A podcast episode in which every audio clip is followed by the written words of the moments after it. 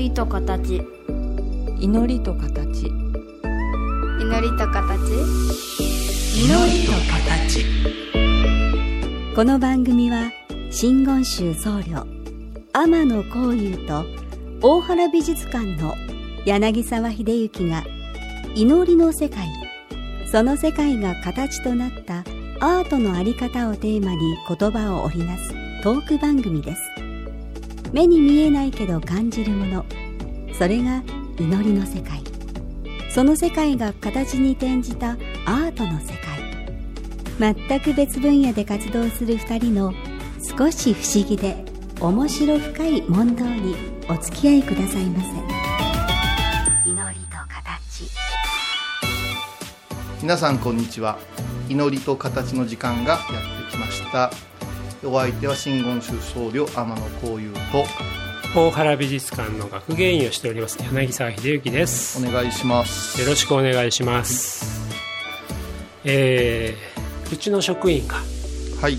どれだけ綿密な打ち合わせやうん。台本作りをしてるんですかと問われましたので、はい。実情実態をそのままお話ししてもよいでしょうか。構いませんがはい。あー構いませんよ。昨日もあの LINE 上でちょっと綿密にやりましたから。あの台本全然ないですよね。ないですね。であの打ち合わせ全くしないですね。しないですね。今も到着してものの5分で始まりましたね。ね、はい。であの私としたら聞きたいことがあるので、はい。あの細やかに全然お伝えしないで、うん。もう今回一言だけ「道足りる」でいかがですか？と名付けて「はいいいですよ」で。了解しました。で終わりまし終わりましたよね。たはい。という体でやってますけどそう思ったらこういうさんすごいですね。何がですか？いや僕も打ち合わせしないし、はい。うーんでもある程度はこういうことかなとかはい。あんまり的が外れちゃったらいけないなとか思うから少しは聞くんですけど、はい。はいいつも本当せーので始めて番組作っちゃいますよね。そうですねもうこれ私が話したいことにしてしまうとうん。一人法話会みたいになってしまうのとはい。もう大概着地ししてきましたでしょううん。ですからあの逆に人様に遊んでいただきながらうん。ふらふらと広がっていく方がうん。いいのかなと思ってうんご無理をお願いしてますがでもねこれは一個だけ言えます私はあのいろんなテレビやラジオやってきたしまだ他でもやらせてもらってるけど今朝はね甘いケーキ食べましたよはい。それがどういう、この間から全問答のような、それはどう受け止めたらいいんでしょうか？あのねこの収録までにこう脳の 糖分が私あの割と辛党なんですけど、はいこの日だけ柳沢さんと会う日だけはですね、あの甘いの食べます。朝。糖分補給でですそね。の脳がねわりかし筋肉痛になるんです。終わった後。ああ、失礼しました。まあ、そのぐらい浴びせかけるような質問を、矢継ぎ早ではないけどね、はい。結構ドストレートで伺ってますけども、うん。あの、まあ、このところというかもう半年以上、はい。やっぱり出歩けないから、うんうん。どうしてもその、ふっと出会ったことっていうのが、はい。リアルに体験することじゃなくて、本を読んでてふっと出会うことが多いんですよね。ああそうですね私もものすごい読んでますねこの半年うん。だから逆に言うと頭でっかちになっちゃうから、はい今日はあの逆にその本で得た知識をなんかただこねくり回すんじゃなくて、一度自分で絵のことについて考えた時に、はいもしかしてこれってこういうさんにお話してみたら面白いんじゃねえかなと思ったのが今日の「未知足りる」っていうところなんですよ。貝え貝がアートでから来る道足りるなんですか？そうなんです。あの割と坊さんに投げかけるときには樽を知るとか、満足を満足と読むんですとか、そんな話をしますがアートから来るんですか？そうそう。あ。のですね、はい。よく満ち足りたっていうと、うん。すごい肯定的な、うん。いい意味で使うじゃないですか。はい。ふっと思ったんだけど何が満ちたのか要するにどのスペース空間とかが、器が満ちたのかっていうことと、うん。そこに何が満ちたのかっていうのってうん。ちゃんと考えた方がいいのかなと思ったんですよ。また難しいこと。いやただちょっと話違うと思うんですけども、うん。ずれてますけども、うん。よく美術館をご案内しますよね、はいはい。どうでしたか？ああよかったですという人おるじゃないですか、はい。大体信じてないんですよ私。うん。あの美術館で、まあ、身近なところに世界的な美術館がある倉敷市民にとってみたらうん。もっぺん来たいっすねって言ってくれたら嬉しいですようんそれ。が「いやよかったですよ」言うてで何が良かったか言うてお茶飲みながら聞いたらむっちゃぼやけとんですようん。でそれも大事なんかもわからんけど、ああいう空間で満ち足りるっていうのはどういうことかなとこうふとああ、なるほどね。満足っすよ。何が満足やねんっていう。どうせそっちに行くならその手の話もっていうところがあって、はい。私なんかもご案内させていただいた時に、はい。面白かったですって言われることが多いんですよね。あまあ面白かったって褒め言葉で言ってくださってるんだけど、うん。エンターテインメントじゃないからちょっと面白かったっていうのもでもまあそれでもいいのかな。あとー何かを教えて差し上げるという時に、絵についての知識を教えて差し上げるというよりも、やがて世界中のどの美術館に行っても、うん。ご自身で絵を見るっていうその力、い。やり方っていうのを教えて差し上げたいなって言ったらちょっとね偉そうですけども、うん。それを伝えたいなと思ってるんですけどもやっぱりそうやって時間をつけてあこの人今かなり自分で見れてるなってこっちは分かってんだけど、終わった後の言葉がああ説明とても良かったですになってしまうのがね。そうかそうこっちへ行きますよね,、うん。ね。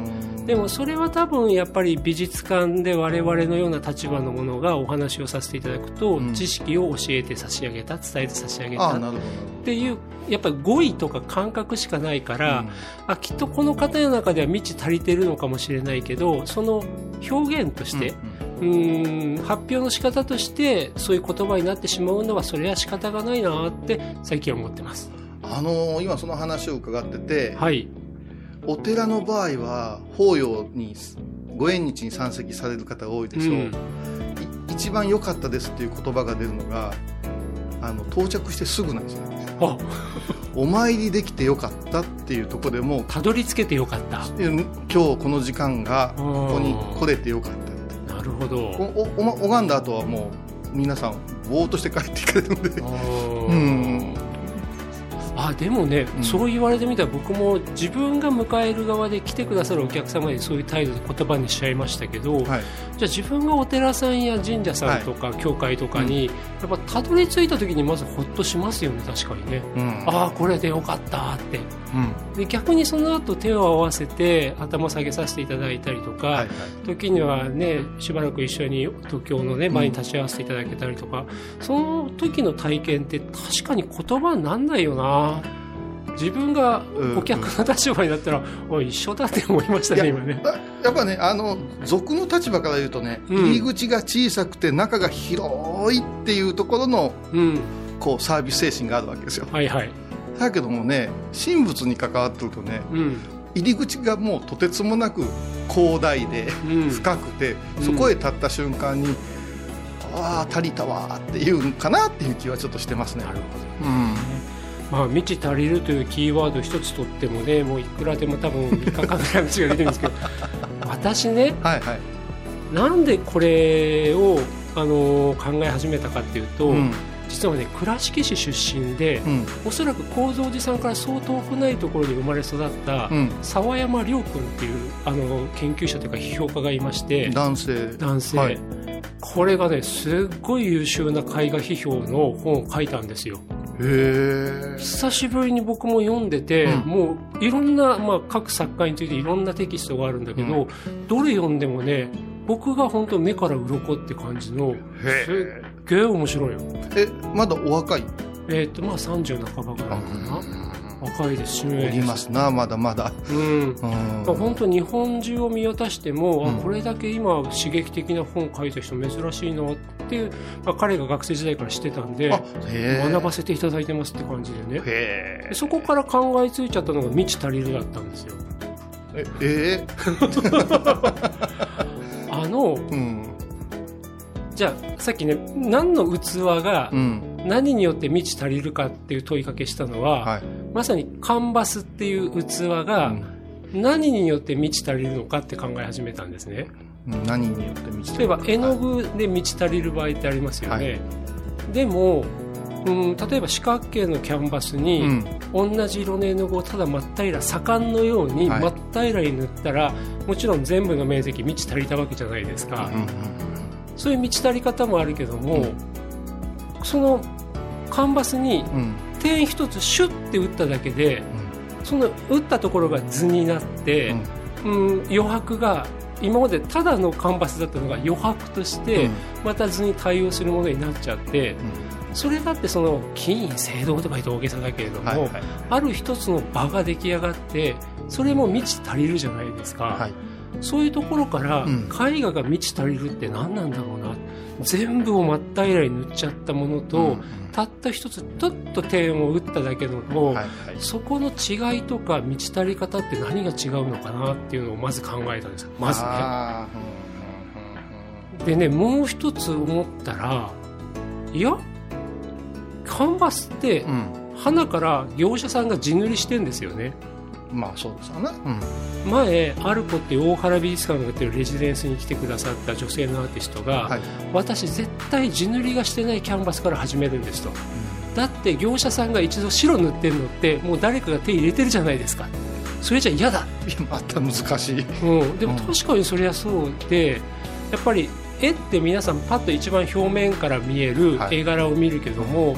絵描きたちは透けて見えてくる質感とか色調まですごい気を使ってるわけですよ、まあね。うん。となると、うん、何から何まで自分がやりたいっていうんだったらあの糸からね育てなさいになっちゃうけども、うん。まあ、貼ったキャンバスに地塗りがされてるそこにすでに一つの色とか、はい。光を跳ね返す面があるっていうのは、うん。それが嫌だから私そこからやる。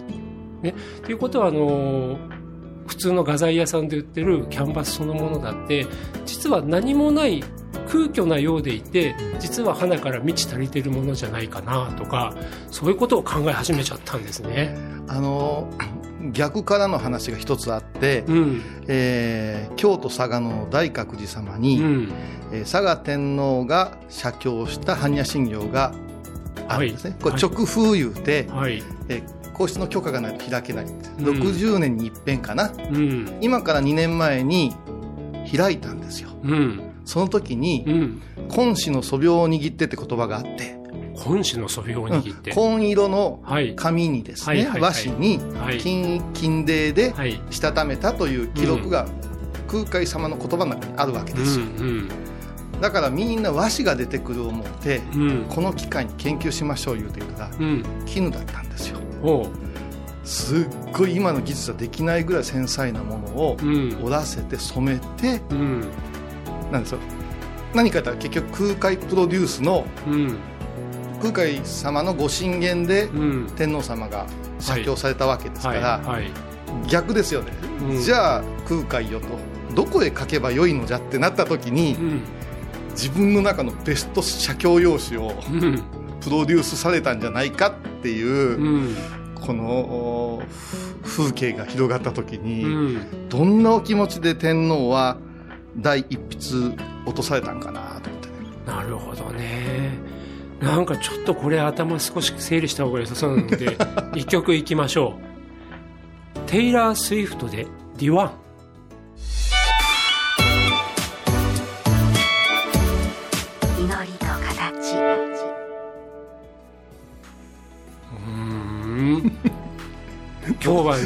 なんですかそのうなりから入るラジオって。だってここでテイラー・スウィフトかと思ってね。いやどんどん彼女も変化してるんですよ。あですよね、うんうん。でも今日は真面目な話をとことんすると決めてきたので。あのですね、はい。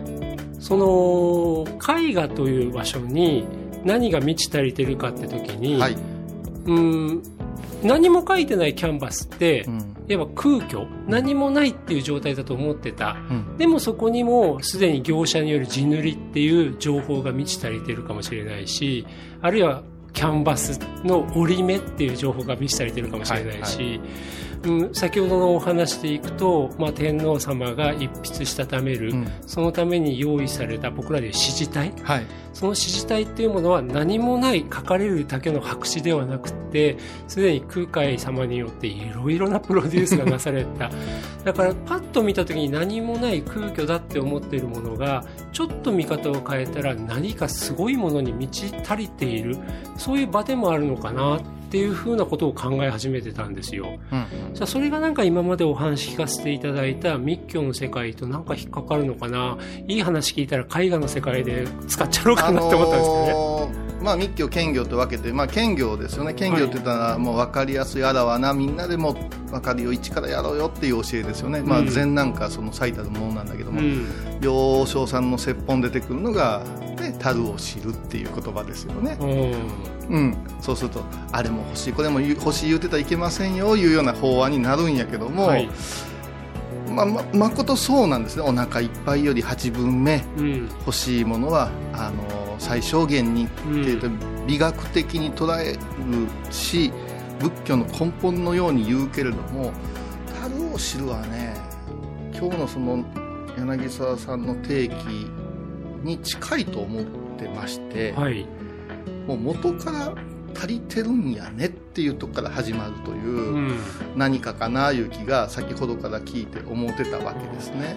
よく言われる樽を知るっていうのは、まあ、あまりよく書くなと。そのがそうそうそうそう。腹八分目で収まるぜって言えばちょっと教訓めいた話だけど、うん。で実はあのお坊さん方が使われる樽を知るっていうのはもっと違う深い世界があって、うん。もしかして今日私がお話しているようなところに近いようなイメージなんだっですか？て質素倹約ストイックっていうのがなんか坊さんの理想みたいで、うん。皆さんもすでについてこいっていうような教えが2500年続いてると思ってらっしゃる方が多いんで。え当然なんでしょう？質素倹約ストイックに生きてらっしゃるんでしょ？小遊さんだって。いやいやもう贅沢だもん。もうやり欲しいたい放題。欲しいがままにこういう考え方も一つあってよくてですね、うんうん。そやないと、うん。この世の中の皆さんに寄り添うことができん部分もあるん違うかないう気がするんですね。うんうん。で先ほどのお話で一個思ってたのがあの拝む世界。ってようできましたようできてませんいうのは旗から分からんわけですよ、うんはい。でもこれを繰り返し繰り返し1200年前にできたお次第というマニュアルに沿って毎日仏と向かい合うんだけれども、やっぱしその退屈やなこれでええんかなもっとやってやろう壊れるまでやってやろう言って100回唱えたええところ1万遍唱えてみたりするんだけれども、はい。でもなんか虚無感もあるうん。でこれを私の得意分野にもう一遍置き直してみるとうん。絵を描くことっていうので最近デジタルってよく言われるでしょ？はい。私も新しいうん。あの物欲亡者ですから私は新しい iPad Pro 買ったんですよ。物欲って物の欲ですね。物の欲がですね、はい。もう最新ので書いてやろうと思って。iPad すっごいんですよ。ももう、スラスラ書けるのね。ううんこれでいこうと思って。うん実際のキャンバスや半紙、宝書に向かうのとどう違いますかって聞かれたんですよ。うん同じ絵が描けるの。うん表現方法も設定すれば。うん時間も慣れると、そっちの方が早いかもしれないし、うん後片付けもいらないし。うんで、うん何が違うかなと思ったら、はい時を戻そうができないんですよね。時を戻そう実際の紙に書くと。ああはあはデジタルは時戻せるんですね。あなるほど。さっきの一筆二筆の色いらんかったなあ思うたらリターンをしたらなるほどね。元へ戻れるんですよ。なるほど。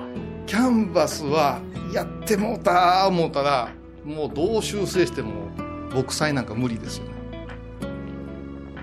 なるほどね。あのねこの間バイオレット・エヴァーガーデンを一人で見に行ってはいはい今時本当絵すげえなと思って見てたんですよね、はい、うんうん、だから CG には CG の表現ってもう生まれてるな。僕らはやっぱり達成されたものはい。がどう見えるかってところで比較しちゃうけど、まさにそうですよねコンピューターの世界では後戻りができちゃうけど、物と物の出会いは後戻りできないですよ。ねできないですよ。私あのアクション好きやけども CG 入った爆破シーンってうん。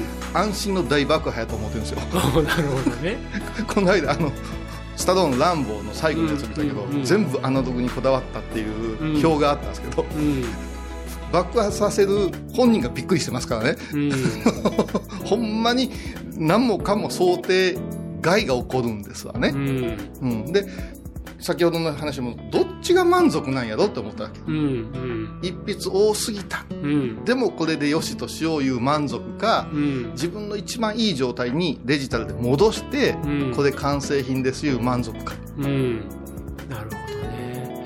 あのね私が提起した問題化するともうよ余計にずれちゃう話ですけど、うん。よくね油絵はがい。技術的に全く素晴らしい技術が出来上がってきて全く同じものが作れたとしたらっていう過程があるんですよね。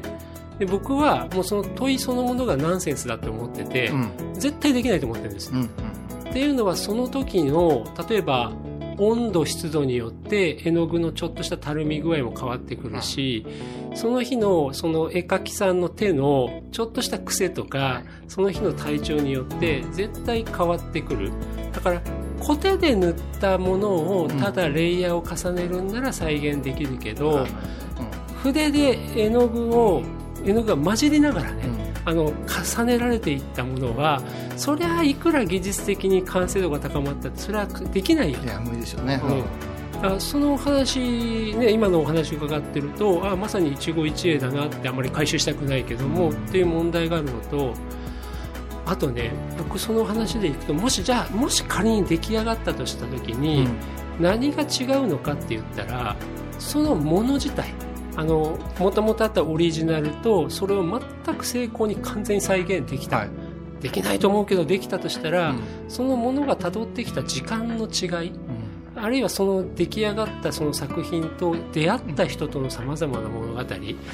だから絵っていう一つのものの中での再現も難しいけどもやっぱりそれが背負ってきた出来事とか時間とかそういったものが違うんだよなと思ってたのについ今のお話聞いて思い当たりました。いやなんかねゼロから生んだ苦労と、うん。1から2複製していく苦労っていうのはまた違うものであろうし、うん。そこのドラマはあると思う。あです。でね毎朝ね仏様に今日こういうことをお願いしますチンチンって鳴らすんですよ。うん。その中の5文書の中に、えーと弘法大師をはじめ立てますってえ不言行願改良満足の御のためにってチーンって打つんですよ。うん。これどういうことかやったら仏さんそれから仏様になった方々が願うてくれる不言変わることのない行願、うん。願いっていうのは人々の幸せ、うん。全宇宙の幸せうん。が皆さんに満ち足りますようにでチーンなんですね、うん。そうすると私は拝む側として仏側に頼んでる思って拝んでたんです。はい。でもある日このチーンをした時にふと思ったんですよ。うん。もう改良満足の世界におることに気づきなさいなってのチーンやなと思ったんですうんだから小僧の頃ははい。空海お大師様のお手伝いのためにチーンや思っとったんですよ。うん。違うんですね。そう説いてらっしゃるところの中に生きてるいうことに気づきなさい、内側チンなんですね。そうなると、もうまさにね、無理やり話をまとめるわけじゃないけども、まあ、あるがままの世界が、はい。もうすでにあるがままに受け入れなさい。それに気づけるかどうかっていうのが少しポイントなのかな。私、何もないと思っていたキャンバスが、実はすでに満ち足りてたっていうことに気づけることっていうのが、点一つでもね。ね、もしかしたら世界そのものっていうのが、もうあるがままで、うん。だから満ち足りてるか満ちてて足りてないか、うん。そこにあるかないかというよりもそのあるがままをなんか気づきなさいなっていう教えなのですかね。生まれてこれたことに大満足でいいんじゃないかなと思うんです。ねなるほどね。まああんまりね無理やり答えに持っていっても仕方がないし多分問いかけ続けることがすごい大事だと思うんです。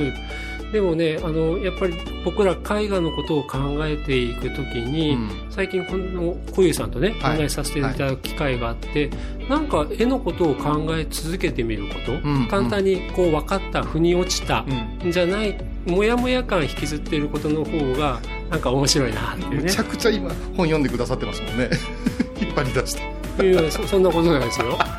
もともと読んだのをもう一回思い出した、ねという具合でね今日もお伝えしてきました、はい。あのー今のお話聞いてたら、うん。やっぱりなんか部分と全体の関係性とかう、んこ個人人と世界の関係性とか、あるいは僕さっき映画ね、はい。あの辿ってきた時間って言ったけど、うんはい。